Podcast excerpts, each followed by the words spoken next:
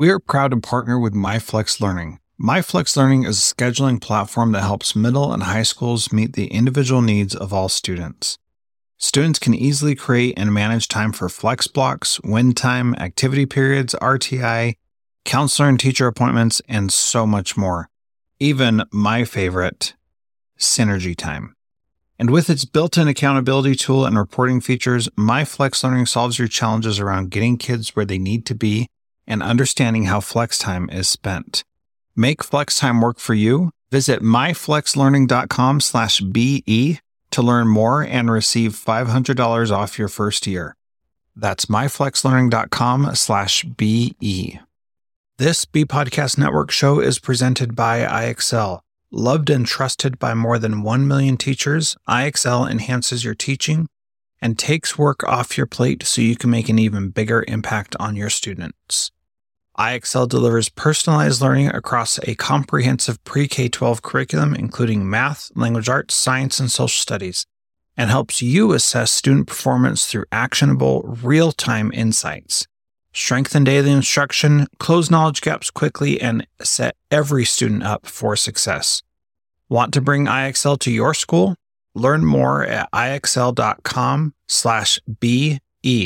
That's ixl.com slash BE. E.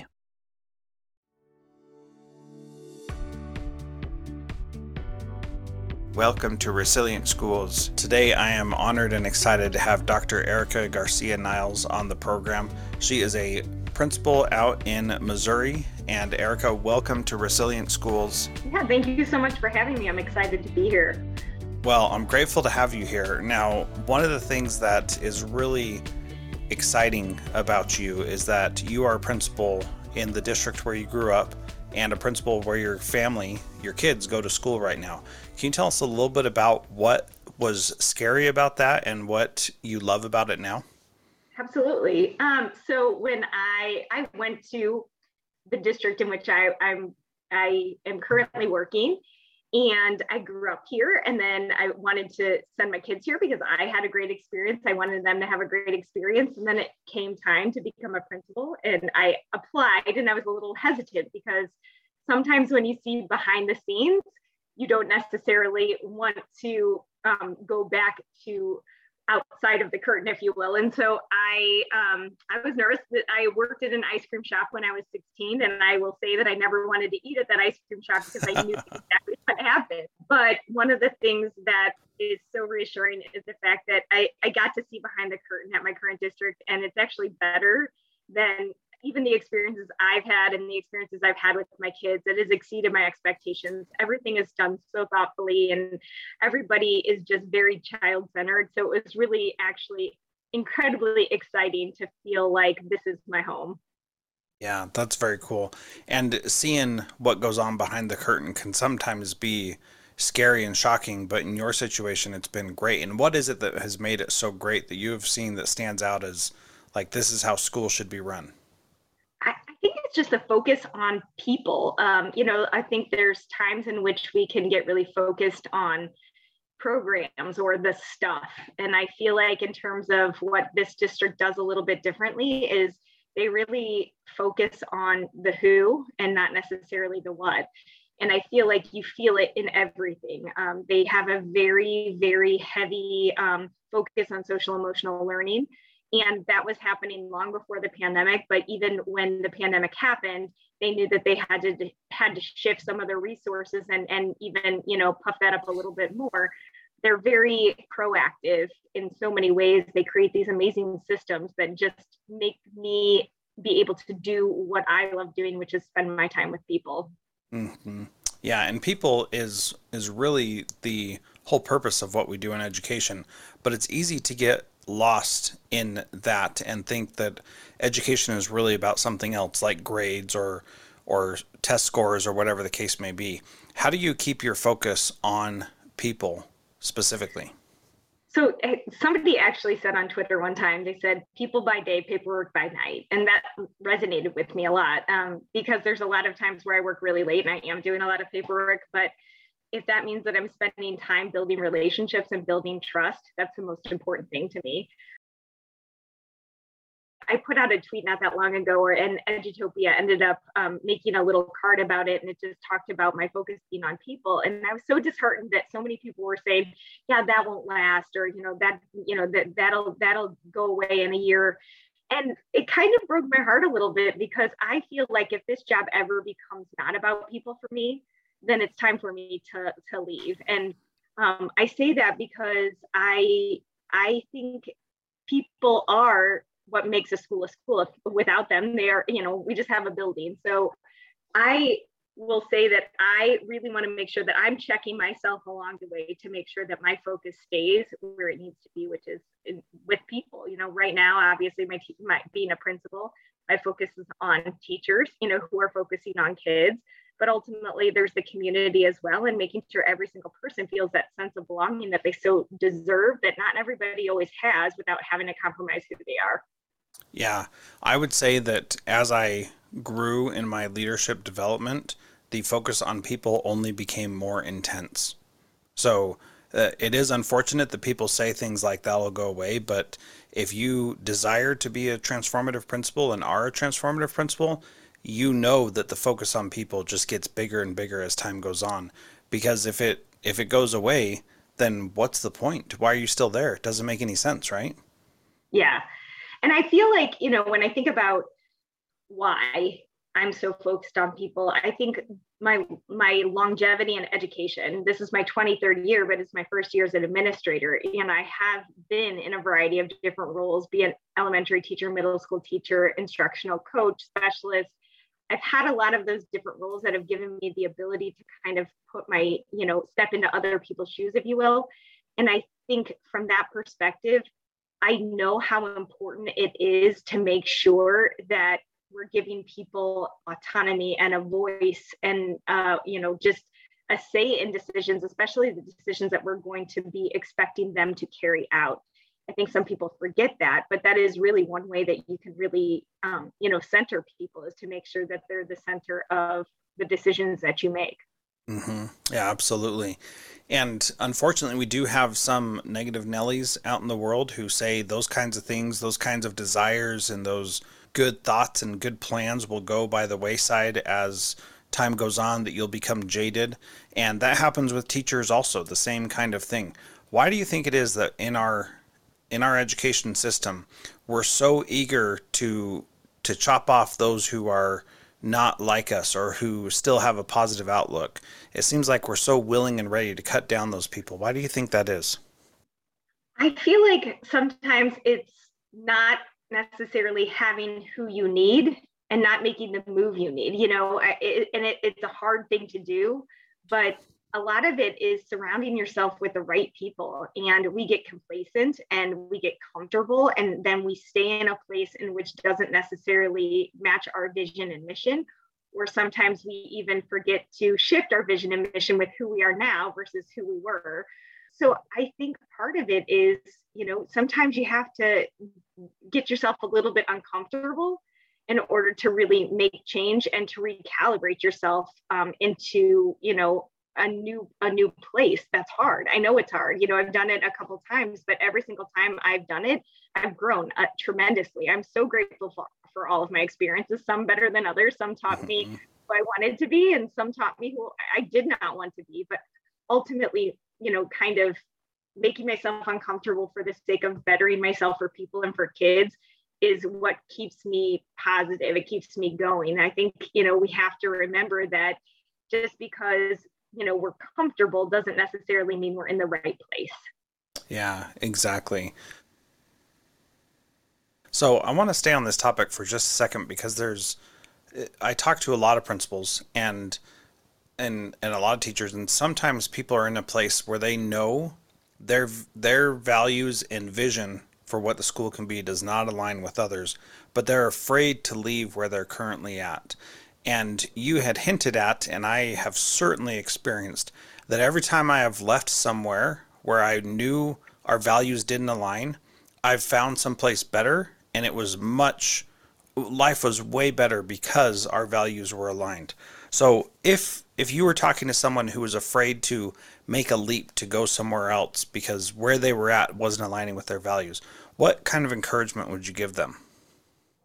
So advice that was given to me once was um, leave before you're ready. And I loved that advice because I think then you're really making a decision about leaving for something new, something that you want to do as opposed to, you know, just leaving because you have to. So I like that advice. I will also say that um, it's that idea of really making sure when we're taking that next step that it's not just about finding the next thing but finding the right thing.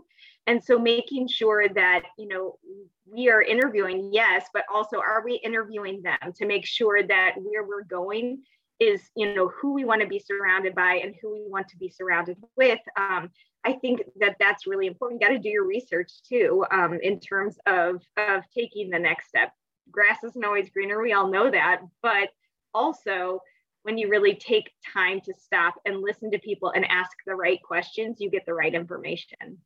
Yeah, th- those are both really good pieces of advice. Um, and I'm glad you, you brought those up. Now, let's change it a little bit and say that you are you have a teacher in your school and you see that her values are not aligned with your values, that her vision for the school is not what your vision is. How do you communicate that to her recognizing that people are so important that she's not in the right place and she needs to move on. That's a much different conversation. How would you have that conversation with someone? So, I do think that a lot of, um, I think everybody's coachable. I think everybody can grow and I think everybody can shift. And I think it's really important to not have everybody be the same kind of person. Mm-hmm. With that being said, you know, we want different perspectives, we want different voices, but if what we're doing is counterproductive, you know, to what we're trying to do, I think it's really important to use coaching to help, you know, get them to reflect on on themselves and to think introspectively about who they are and whether or not this is the right place. Um, you know, I, I would ask questions of them, you know, and kind of, you know, really kind of push those questions or, you know, and use that that coaching model of, to get them to really reflect like is this it doesn't matter if i think it's the right place for you or not. What matters is this is where we're going. This, these are our non-negotiables. You know can can you get on board with that? And you know if so what does that look like and how can i help you? You know kind of kind of questions to get them to to own it a little bit. Um, i think that that's really important. I think that um, one of the things I think we get hung up on sometimes when we're looking at vision or, or we're looking at aligning our values is we can get really hung up on the things in which we don't believe. Like, oh, I, you know, like I don't do project-based learning or, you know, like I don't, I don't think learning should be hands-on. And I think we can get stuck, stuck in a rut. So I think it's really important for us to, instead of focusing on what we don't want to do or what we don't want to become, is to shift that to who do we want to be and what will it look like when we get there and and really making it about the who we can be who we want to be as opposed to what don't we want to do or what don't we want to be. I do feel like we get stuck there. Yeah we definitely do and it's it's easy to get stuck there because we may think you don't believe or do this therefore we can't be a match or something like that right? And and that's simplifying it a little bit too much and making it impossible for you to do anything but focus on the negative. Um, I think that your advice in that to that question was really good. I would add just a couple things. When when somebody is clear that they're not willing to get on board with things, then it's vital to have that conversation with them and say, maybe this isn't the right place for you. Then, if this is what you want to do, um, maybe it's worth it to go find someplace else. And and to say that not in a you need to leave because you're not doing good enough. It's not that at all. It's it's about how can you be happy in a school that is focused on project-based learning if you don't think you should do project-based learning. You'll never be happy, will you? Of course not. And right. so being able to have that conversation and and I've I've had that conversation with teachers before and said, you know, this isn't working out for you here, but you are a great teacher but not in this environment, not in this kind of school that we're trying to build here. And and that's okay. Let me write you a great letter of recommendation and help you get a job where you're going to be much happier. And and those are difficult conversations to have because on the one hand you kind of feel like you're giving up on someone, but at the same time you're really not. You're seeing the value that they have. And when you actually care about people, then you're having a much kinder conversation than you than you would be otherwise because you're saying this isn't going to work and it's going to require an immense amount of change that you probably don't want to do. And even after I had a conversation like that with someone, they said, "Okay, I'm going to put in the work and change because I actually do want to be here." And focusing on the positive things like you mentioned, which I think is great. The positive things that we do have in common, that's what I care enough about that I'm willing to change these other things that maybe aren't that big a deal. Maybe I'm just afraid of some kind of change. And I right. think there, Erika, that is that's a brilliant piece of advice to focus on the positive. I will tell teachers, I think all of it involves a whole lot of trust because the thing about it is, is that we're going to burn trust down. You know, when we have those conversations, um, it, it's hard and it does, it breaks our trust a little bit. So building that goodwill and trust is so important. I also think in terms of um, having those conversations, I think we have to make sure that we're continuing to center what's best for kids. You know, I, I say to my teachers a lot, there's going to be times where I'm going to have to make decisions that you're not going to like, or I'm going to say things that you don't like. And while um, it's okay if you don't like them, I want you to know where they come from. And I will always, always do what's best for kids um, no matter what. So even when you don't like it, or even when you disagree me, with me, I need you to know where that comes from. And that is built by making sure that my actions are always matching my words. And that consistency is so incredibly important. Um, and and people see it and they and they pay attention and they make sure that that match is there. Yeah, that's that's really important. I like that a lot. So one of the other things I wanted to talk to you about actually came from one of your tweets, which I didn't tell you about this before, so this is going to be a surprise. so you said this morning a kid brought me a bag of M&Ms to thank me for a, t- a time I problem solved with her. I barely remembered this event, but she said that this made her feel like she had a person. We never really know the extent of our impact. And I want you to talk about that statement a little bit more and share why that matters so much to you. I think that every single child should have a trusted adult. And so, one of the things that we're working really hard on within my school is that everybody should feel belonging without having to compromise who they are. Um, my assistant principal made a comment one time. He said, I feel like school was made for me. And I just looked at him and I was like, I do not feel like school would be for me. um, so we kind of talked about what that felt like or what that was or why that was. And, and it came down to the fact that he felt very seen and I didn't. Um, and, and there's a big, you know, that's a big thing. So how do we ensure that every single child feels seen? Well, we ask them, you know, like who, who in this building would you go to if you had a, a problem? And, um, and for us, when we asked that question to our students, you know, 90, I think 3% said they had a trusted adult. They could name who that person was. Sometimes you're looking past that list and you're like, you see people who've identified you and you're like, huh, I never would have guessed that. Mm-hmm. You know, so then it does make you very conscientious about, you know, the relationships that you have, the impact that you have. But then also that other 7% like that's not okay. You know we can never because which 7 93% is great but it's not for the 7% that don't have an adult. So how do we continue to build systems in which every single child feels seen for who they are? I think that is important. I have sat with kids before who have told me like you know they were performing and they were like i didn't see you or you know like i didn't see your face. And it's those those moments where you you don't know. You don't know whose face they're searching for in a crowd but you know the fact is, that it might be yours and so you got to show up every single day for kids or you know for our kids um, and i think that that's really really important. The m&ms you know that was just a, an example because she, what she came up with was that it was one day i helped her with a sandwich and like it wasn't even a big deal. I remember kind of doing it but from that moment on like that she was one of the 7% originally that didn't have somebody and now she does and so that idea of being able to have the little like these this little silly thing make that much of an impact that's that's huge you know so i feel like um I feel like we just don't know. And we have to make sure, as the adults in the building, that we're doing whatever we can to get to that 100% so that every single student feels like this the school whatever school it is is the school for them that this school was designed for them. And i think as adults we have a really powerful role and i think we have to really be monitoring that regularly in terms of making sure that every person has a person every kid has a person. Also every teacher needs a person as well yeah, absolutely.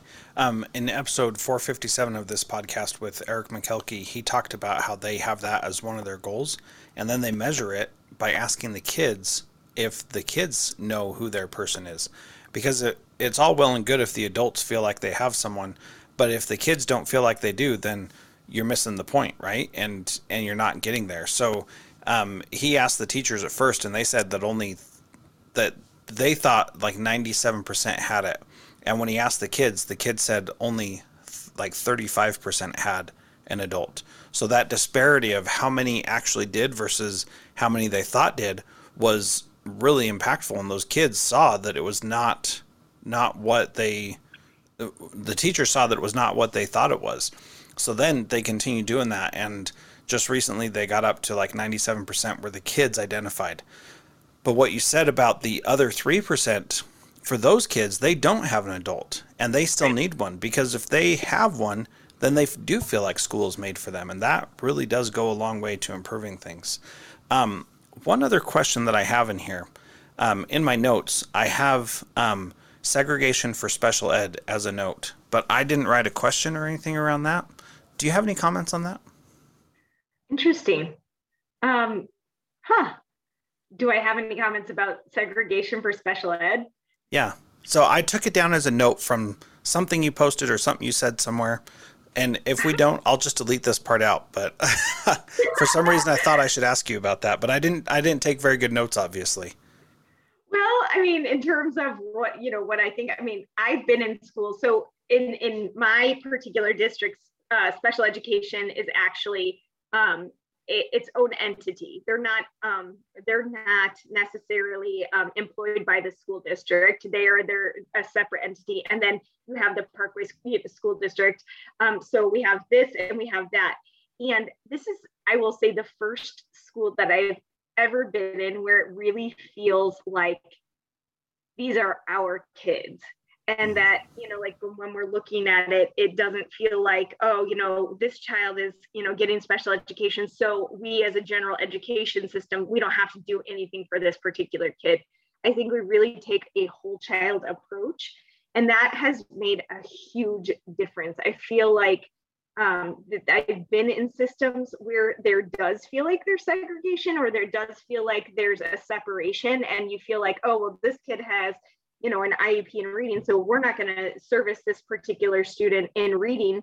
But if we're looking at it from the perspective of, you know, this kid has a goal in fluency, but they're still struggling with comprehension, then the whole child perspective tells us that we also need to make sure that we're providing comprehension. And that part of that is just making sure that we're looking at every single kid and really thinking about them in terms of accurate and precise stories as opposed to monolithic thinking in terms of, of kids. And that doesn't just you know go to special ed that goes towards you know equity you know opportunity gap all of those things. Um, they all come down to who are the kids in front of me? What are the accurate and precise stories? You know who are they from an environmental perspective learner specific instructional perspective and how do we make sure that we have the, the whole story and not just the story that's filled with our own bias. Yeah very good. Well i'm glad that i brought that up then. I think that's so important. I'm glad you you mentioned that. The last question that i have for you today is what is one thing that a principal can do this week to be a transformative principal like you Um, check in on your teachers. Um, you know, I, I do a check in every week with my teachers on Sundays, um, and I just ask them, how are you feeling going into the week? You know, what do you need in order to have a more successful week? And um, is there anything that you want me to know? And I send that out on Sundays, and it is the best thing that I do. I get so much information and feedback, and you know, I, I, feel like it allows me to be really proactive as opposed to reactive in terms of what my teachers need. Um, and I feel like there are times in which they've, you know, given information on that that helps me just do the things that help them feel seen. For example, you know, if I have a teacher who's having a really hard week, I, you know, we've had a lot of, you know, obviously illness and just different things. But you know, if I have a teacher who's having a really hard week, I can go, I can go cover their class for an hour and give them a little bit of an extra plan time because I know that it's a hard week and I know that this is a time in which it would be meaningful to them. You know, sometimes it's really just, you know, putting a cookie in someone's box, you know, and saying, you know, like, hey, thinking about you. Um, other times it's, you know, making sure that I can, you know, check in on a family member of, of a teacher. I think we have to make sure that we're taking care of the adults in the building so that they can take care of kids. And that check in is just something I do that's so super quick on Sunday. Usually send it with like a really quick, like, I hope you had a great weekend. Like, here's an article I read, or here's something I've been thinking about. And, you know, here's the check in. Um, I've gotten a lot of positive um, feedback about that. It will be interesting to see. We did beginning of the year surveys. Um, it will be interesting to see how my culture and climate survey comes back and what you know what we've changed and what things that I you know like really kind of resonated because I'm very different than the principal before me. Um, she she was amazing. We're just very different people. So um, in terms of that, it will be interesting to see if that's something in which they they love and they want to continue. But I do feel like from the perspective of being a leader, it's been really powerful. Yeah, yeah, that's very good. I think that's a great um, great example of ways of a way to to help. That's very good. Um, thank you for being part of Transformative Principal today. If you would like to follow Erika on Twitter, she is at Flying Monkey 13 And uh, thank you, Erika, again for being here. Appreciate it. Thank you.